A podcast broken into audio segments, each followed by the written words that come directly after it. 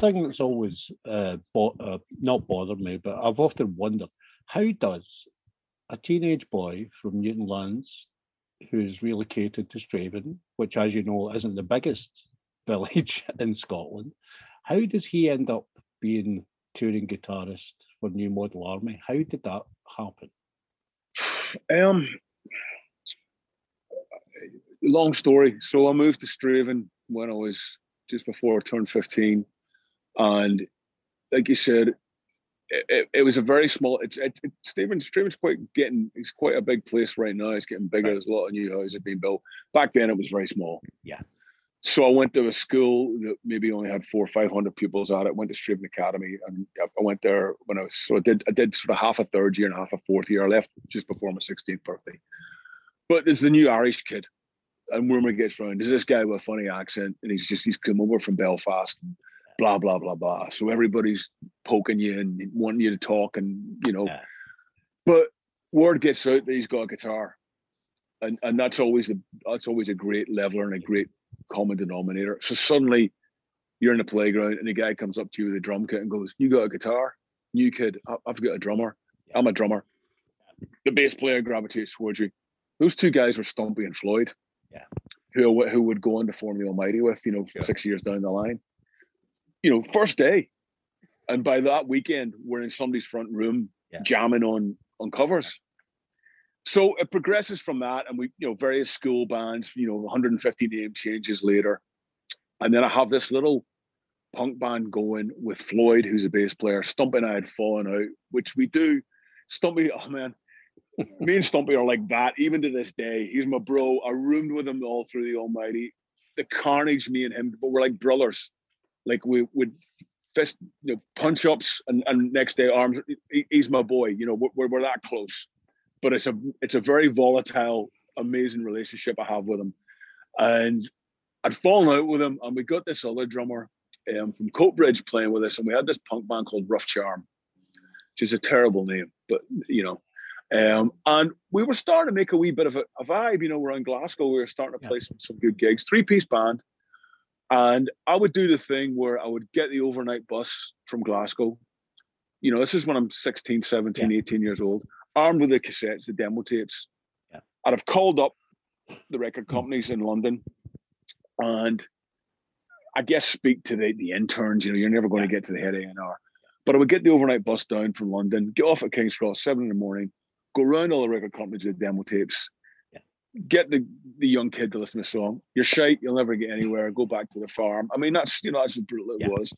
And I did this about four or five times. I just kept going and I just wouldn't give up. I wouldn't take no for an answer. You know, I'd, I'd do that trip down to London. And eventually I went to see a company called Abstract Records, who New Model Army were signed to. And I was a massive New Model Army fan, massive New And Rough Charm definitely had a little bit of that, I hate to use his word, but kind of goth punk yeah, you know, edge edge to it. And the, the girl whose name I forget, and it's God forgive me, abstract record, she says, You have something. I really like what you guys are doing. You know, you're young, you have an attitude. She says, It's not quite there yet. She says, I think you need to get some shows. She said, You'd be great to open for New Model Army. I said, Well, I love New Model Army. Who yeah. who can I get to? Yeah. You know, how, how am I going to get in touch with them? She says, Look, here's the here's their management contact address send them a demo tape, see what happens. So I go back home and to Strathaven and I write a handwritten note, blah, blah, blah. Put the demo tape, mail it off to, to, to New Model Army's management in London. Think nothing of it. Be lucky if I hear back. Yeah. And about a week later, um, the phone goes and this guy goes, Hello, this is Nigel Morton, manager New Model Army. Uh, can I speak to Ricky, please? And I went, this is Ricky. He says, I've just received your, your, your demo tape. And I went, fuck off. I went, I went, fuck off, Rob. Stop winding me up and put the phone down. Right? Thinking it's one of my mates from Strathaven, right? Yeah. So I go back, I'm, I'm, I'm on the farm. So I go back out and go to work on the farm. About 20 minutes later, my mum comes out and she goes, There's been guy phoning you about three times. He says he's a man in this new model army. He says you put the phone down on him. He says he really is. He said, and I was like, oh shit, you know. So I come, this is true story. So I come back, so my mom calls me in, take the phone call, and he says, Look, he said, I really like what I'm hearing these demo tapes. Can I come and see your band play? And I said, Well, we've got a gig in, in the venue in Edinburgh on Friday night. He says, I'll fly up and I'll see you. Wow. So we did the gig in the venue in, in Edinburgh, and Nigel flew up and saw us, and we played great. And he went, "Look, I'm definitely interested in um, in doing something with you." And he said, "I tell you what, I'm going to do. We'll put some money behind you. We'll get you in a fairly decent studio, and we'll get a good demo done, and, and we'll take it from there." So he put us in the studio in Newcastle with a guy called Mond Cowie. Mond used to play guitar for the Angelic Upstarts, mm. and uh, Mond also produced Vengeance, the, the first New Model Army EP that was blowing up everywhere. So obviously thrilled. Yeah. So we go into uh, go down to Newcastle upon Tyne, spend three days in, in Link Studios, which is owned which is owned by Brian Johnson from ACDC. Just you know, loving it. Can't believe this is happening.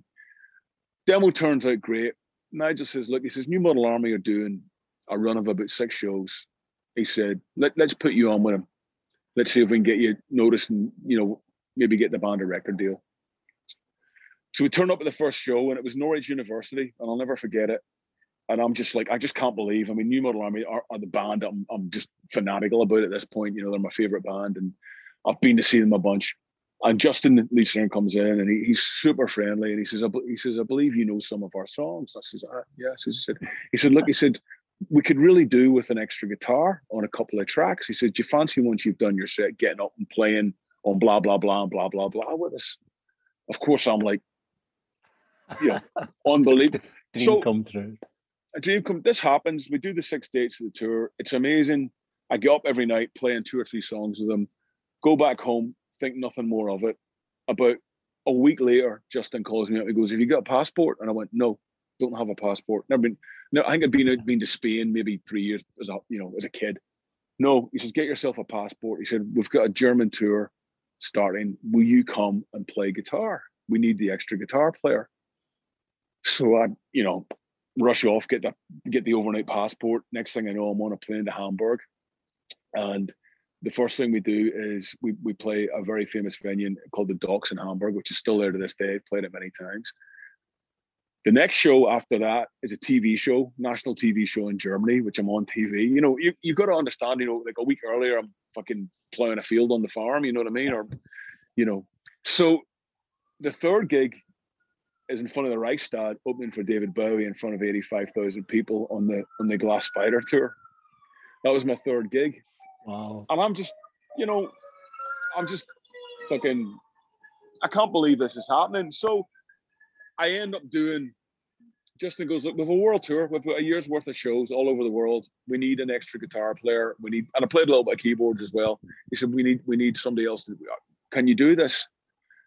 So I had to do the thing, which I didn't enjoy. I had to go back and tell the guys in Rough Charm, look, I've got this opportunity. Yeah. You can hate me if you want, yeah. but I'm going to have to take it. And yes, they were you know, pissed off, but they would have done the same. You know, anybody would have done the same at that age, at that opportunity. So, I mean, that was it. I went off. I'm sorry, it's such a long story, but it's not. No, it's, it. it's fascinating. It's, it's yeah. I've, I've, I've, never heard the story before, and it's always something that I've thought, how did that happen? Well, thank you. And then that happened. No, thank you. That happened, and then sort of I had the idea. You know, you're always thinking. I had the idea. The name of the Almighty came to me while I was on tour in New Model Army. I thought when I, you know, when I, if I do get another band, it'll be called the Almighty. And then when New Army came off the tour, they were going in to record their album Thunder and Consolation, which was a great album. And Justin, excuse me, the singer was just honest. He said, "Look, we love having you playing live." He says, "But the core of the band is sure. the three of us." Exactly. And and we're we're going to go in and make this record. You can have three or four months off. We'll yeah. get back out in the road. And even then, even though I was playing my favorite band, I just went, Justin, I went, that's not enough for me. I said, I, I want this, I want to write songs and I want to sing. I totally respect your decision. Yeah. But I'm going to go and do my own thing. This has been unbelievable. Thank you for everything you've given me, the opportunities you've given me. But I'm going to go and start my own band. And that, and that was the beginning of the Almighty. And with the Almighty, that's that seemed to explode pretty quick as well. I believe you only did a handful yeah, of shows insane. and then you were signed. Uh, yeah, twelve shows. Twelve so, shows, uh, wow. and, and, it signed it signed eleven months after forming the band. Which doesn't happen to everyone, boys and girls. Doesn't doesn't happen. No, no. I mean, it looks again. It looks like it was easy and it was overnight, but fucking worked hard like everything oh, else I've done. We worked we worked our socks off. We were rehearsing three or four nights a week. Yeah. We were hustling. We were yeah. we were always thinking. We were always, you know, scrimping and scraping, you know, getting in a van, going down to London, losing money on gigs, you know, well, 12, 11 gigs we did or whatever it was, you know what I mean? Yeah. But what worked really well with the Almighty was right place, right time, coming from Strathaven, being the chukters that we were, and not being part of that Glasgow scene. Yeah. Because there was a lot of good Glasgow bands that could really play. Yeah. Really, I'm not going to mention names, but really could really play, and a lot that were always knocking on the door, not quite there. Yeah. These three ruffians from Strathaven came along with tattoos and Yeah. could barely play four chords, but with more attitude than it, than all those bands put Definitely. together Yeah. and more swagger. And and and we would come in and we'd just play and we'd blow the roof off the place, and people would go, "What the fuck is that? Who are they?" You know. I'm originally from Greenock and Uh-huh. I knew Paul very well. Oh, of course, yes. And um, just heartbreaking what happened to him. I, ca- Of course. I can't even imagine how you Yeah. must have felt. But we knew Paul was was out with this new hairy rock Yeah. band. And I, and we were thinking, oh, got to go and check these out. Well, he was So, he was an integral part of it. You know, Paul joined from day one and did everything. Yeah. Drove the van, set Yeah. the gear up, sold Yeah. the merch, Yeah. sort of sort of the fights out the gate. He did everything, as you know, because of the, the guy that he was. So he was with us from he was with us from day one. Yeah. And he was an integral part of of the Almighty and and and just got it. And um oh, listen, I mean, you know, I, I, I can't get I'm sad he's no longer with us. of course. But the times that I had with him are Yeah. just, I mean, I'm just smiling about telling you about it now. Yeah. What a great guy, as you know, he was. Yeah. And it, it- what I loved about Bomber was anything was possible. No was never an option. Yeah. You know, he, it was like, we'll make it happen. It's going to happen. We'll, no, we'll make that happen. You know, everything was possible. And he, he's, you know, he's a funny fucker, man. He just used to crack me up the whole time, you know. And it was lovely. I hadn't seen him in a in a while. Yeah, I mean, I was obviously very busy with Judas Priest. Yeah. And this is a great wee story I'll share with you because you know, Of course, I, I don't think I've told anybody, anybody this. So obviously, I'm living here in, in in LA, and he was over and he'd some time off, and he's got friends down in San Diego. And this was this was about a week and a half before he passed. Yeah.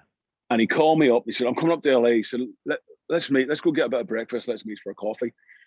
And um, I was in a rank mood. Something had happened, and I was really pissed off about something. And I think it was a family argument. Something, something that happens. And I said, mate, I- I said, I'm, I'm not in a good headspace at the minute. I said, can we, can we give us a, give us a miss? You know, I'm just, I just need, I don't really feel like talking to anybody. I'm a bit, bit scunnered. I'm a bit pissed off. He goes, get a hold of your knickers. Fucking come on and meet me for a coffee and fucking talk some sense into you. Blah blah blah. And I was like, oh, fuck, all right then, you know. And he, uh, we, came up, we met, and we went. There's a cafe just up the street from where I live, and we just went and we sat there. And of course, within five minutes, and tears streaming down my face with laughter and blah blah blah. And that was the last time I saw him. And he went back home, and four or five days later, of course, the phone, the text, "You all right, big man? I'm worried about you. You know, you you you know, you seem stressed." And just that was that was the mark of the guy, you know. Sure. And right up until he passed away, the night he passed away, you know, he'd been out for a few drinks and the whole thing. I, have the text on my phone because I can't delete them. Right up until the moment, you know, you know, it was, but that was the how good the guy was, and um, he certainly helped make the Almighty what they were. Even though he wasn't in the band, his attitude and his energy and his positivity spurred us on. You know, as a band, incredible. Uh, I saw, I watched the video of the Almighty uh, Donington, yeah, and you can see Bomber at the side of Stumpy's kit. that's right. That's right. Yeah. Such a big smile on my face when I saw this. It's Oh, it's brilliant. Oh, he's brilliant. And that, that introduction that he gives us as well is just legendary. You know I mean? You know? like you said in the, in the on the Headbangers Ball, you know, you've been going to Donington from 1988, and now you're appearing. Yeah. and Yeah. wow. Yeah, that's incredible. It really was. It really was. Um, it really was special. I, I wish I wasn't so arrogant when I was that age because I was a little arrogant fucker when I was that age, and, and I really wish I'd taken, I, as you do, I wish I'd taken a bit more stock of what was actually happening. Yeah. You know, but I think you know you get caught up in the in, in the, the moment and, and the swagger of the Almighty, and you're you're trying to portray this You were a guy. Out, out, you were a gang. Outlaw image, image, you know, and, and I think I just, uh, yeah, but yeah, we, we're all young then. I think I wish I'd just gone, just take this in, just remember this a bit more, you know. Not that I didn't, but I just looking back, I wish I'd maybe absorbed it a wee bit more than I did, you know. Well, I got this wonderful thing. Hey, the new Powertrippin' reissue yep. from Cherry Red. Yep. I got that from them, Lovely. and you've got the Welcome to Defiance box set coming out at the yep. end of March as well, which I'll be reviewing. So um, I've got that already, which is just astonishing. Brilliant. I'm Great. surprised though. How much input did you have on these? Um, a lot. Excellent. What What are you surprised about? That the box set is 94 to 2001. Yep. Not the and, whole thing. And this isn't in the yep. box set, obviously, because this is 93. It's to do it's to do with licensing. I mean, we've been working on this for five, six years, and people yeah. are sort of go, "Why didn't you just put it?" And look, they don't know, and I understand that, but you're going back into the midst of time. The Almighty had various record deals, sure. various management companies, yeah. and it was a mess. Stuff was all over the place.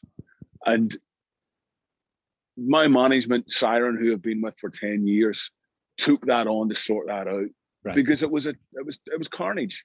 Yeah. You know, and and they went in and it's lawyers and, and they, again, this all costs money.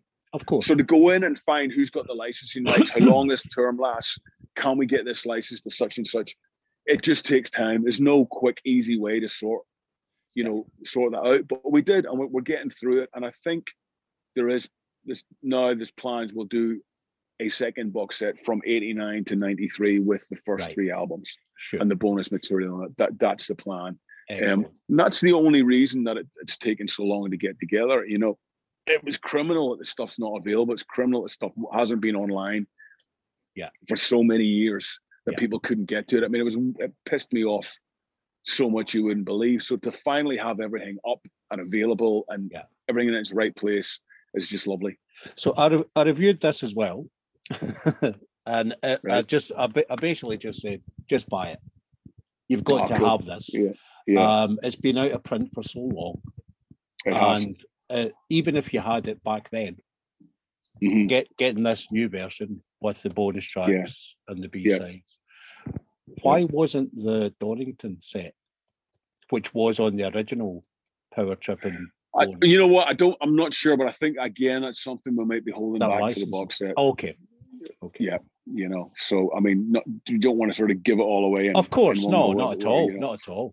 Yeah, but the the Polydor stuff uh, took a took a, a, lot longer to to to sort out. Um, yeah. as well. And I don't know if you remember reading about it, it was a huge warehouse fire a few years ago with Universal, yeah. and a lot. Yeah. Our, our, sadly, we lost some of the master Seriously. masters in that fire. Yeah.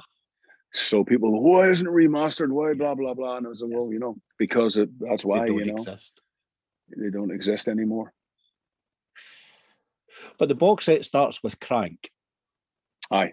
Which I was lucky enough to do UK press on with Rolling cool. Times. We did Crank and Just Add Life, uh-huh. and went to quite a few shows on that tour, uh, especially the Crank tour, which you had the triphonic sound system, and you tried your best to deafen every single person that came into every venue you played, which was quite something. Yeah, that was. It was yeah, insane. That, it was an insane time. I love that. I love that. Thank you. So you went you went from the Almighty. Obviously, you went back to Ireland.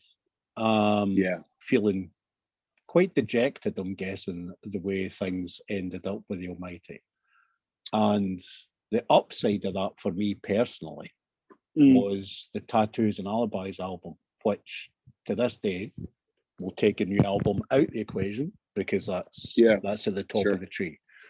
Tattoos and Alibis for me is the best album you've done, which is weird because it's such. I, th- I think the way I like the reason I like it is it's so far away from what folk would have expected from a Ricky Warwick solo album. I had to reinvent myself from from my from my own sanity. You know, um, I'd gone back to, as you said, to Dublin. Yes, I was pissed off. You know, people people need to remember that the Almighty didn't split up. I left. Yeah. I left the band, so it was on me. It wasn't a case of like we're splitting up. I just went in and went, guys, you can carry on if you want. Sure. You have my blessing. Get somebody else, go for it. But I can't do this anymore. Um, and I went back to Dublin, so I licked my wounds. But then I formed the band Sick at the, the punk band yeah. Sick that I yep, through. That so I had a I had a wonderful year with them. The, the two guys, and we were a great band, and it was starting to happen. And you know, we had a huge deal. We'd actually with a huge deal lined up with MCA um, after about a year, and that fell through at the eleventh hour. I mean, we did we had the actual contracts, and then the guy that was about to sign us got fired on the Monday yeah. We're not signing any bands. Yeah. Ripped it Suddenly up. you're gone. And I yeah. and, and suddenly I just went, can't fucking believe this. This is happening again. This bullshit music industry, industry, not the music, the industry yeah. is fucking me over and over and over. And that destroyed me. I, I just went, I can't go through this again. And I lost the plot for about a year and a half. I just went, I just really went to a bad, bad, bad, bad place because I was about to hit 30. I had no record deal, no management deal, and no publishing deal after 10 years of of the highs of the Almighty and, and even the one year was sick. And you know, Joe Elliott eventually grabbed me by the scruff of the neck and went, You need to fucking, you know, snap out this and get your shit together because this isn't doing anybody any good, certainly not you. And, you know, I was able to secure a publishing deal, uh, which provided me with some money. And he said, Right, we're going into my studio, we're making a record um, you're going to reinvent yourself. Says, you're, I've heard you play the acoustic guitar. I've heard you sing and not shout. he says this, he said, he said, there's something there. And he said, we're going to get, we're going to get that. So fair play to, to Joe. And, and that's really, and so the good thing about tattoos and alibis and sort of reinventing my whole love, of falling in love with music all over again was the canvas was blank. Yeah. I'd done the Almighty, I'd done the heaviness, I've done the yeah. guitars cranked up and the big riffs and all that. I'd done that for 10, 11, 12 years. Um, but suddenly there was this whole new thing where, okay, I'm writing on an acoustic guitar, I'm singing now. Yeah. Suddenly all these roads opened up to me, you know, and I just was like, this is brilliant. So all these ideas started coming out of nowhere. Um, and that was tattoos and alibis. Did you know you could sing? Um,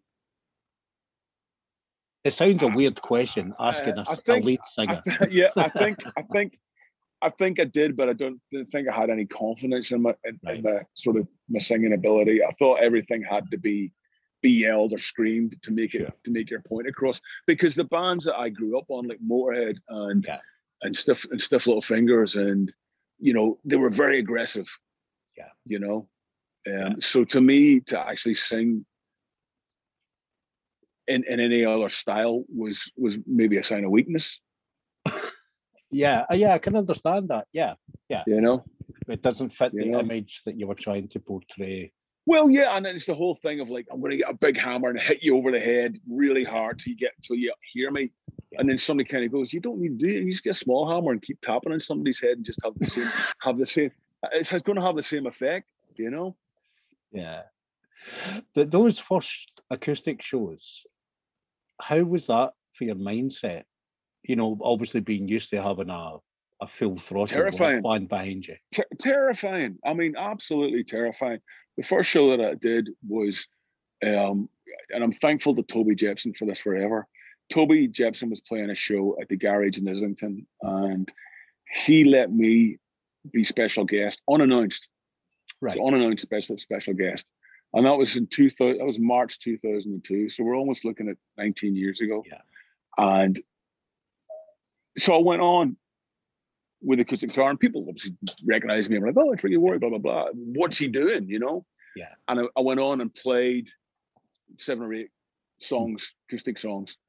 And and it was an amazing experience. I, mean, I was terrified. I mean i think i was drenched you know i was so nervous and sweat. And i probably didn't open my eyes for the whole show but that because that was my first time ever but one of the things that I did do when I knew I was going on in that direction, there's a great Irish um, folk singer called Kieran Goss, who's unbelievable. And I've co-written a couple of songs with him. Um, a couple of songs are on. I co-wrote um, "Guilty of," yeah. um, "Love Many, Trust Few," and "Nothing Is Real" on the front, and "Tattoos and Alibis" is a co-write with Kieran. And my publisher hooked us up together. Kieran's a million miles away from me. He's a real folk singer, you know, yeah totally coming at not from a rock angle at all. But we became really good friends. And I would go out when he was playing in Ireland and go to four or five shows because it was just him and acoustic guitar hmm. and watch how he interacted with the audience. Right. Watch how he did it. this is how you do a one man show. Yeah. And learned so much from that. So taking that knowledge that I got from Kieran, then going into my own shows, I was like, right, yeah. this is a, obviously it's going to be different because you're playing to rockers, of course. So you're not going to get the silence of a pin dropping in a folk club, or eh, I, yeah. I know that, but certainly there's a way that I learned from him to interact with people with just doing the one man show, and that was invaluable to me, you know. So I just took what I learned, put that into the own show, and it was the best thing that ever happened to me because suddenly you have to get, you have to be really good at the guitar. Your singing has to get better you have to be more animated. You have to be more entertaining because it's, it's just you. There's nobody else there. What do you prefer? Do you prefer the Black Star Riders big shows? Do you prefer your own solo shows or your own solo acoustic shows, or are they all part of the same Ricky? Warwick? They're all they're all they're all part of it. They're all part they're all part of me. I love them all. I love them all for different reasons. I'll never ever not want to walk on stage and turn my Marshall up and plug in and just yeah. beat the shit out of it. That'll never leave me. As, as you can hear on the new record, you know, songs oh, like Never Corner a Rat, You're My Rock and Roll. Yeah. You know, um, yeah. that's that's that's as much a part of who I am um, as the slower acoustic stuff. Yeah. yeah. Um, obviously, your mood dictates what type of material you write. Yeah.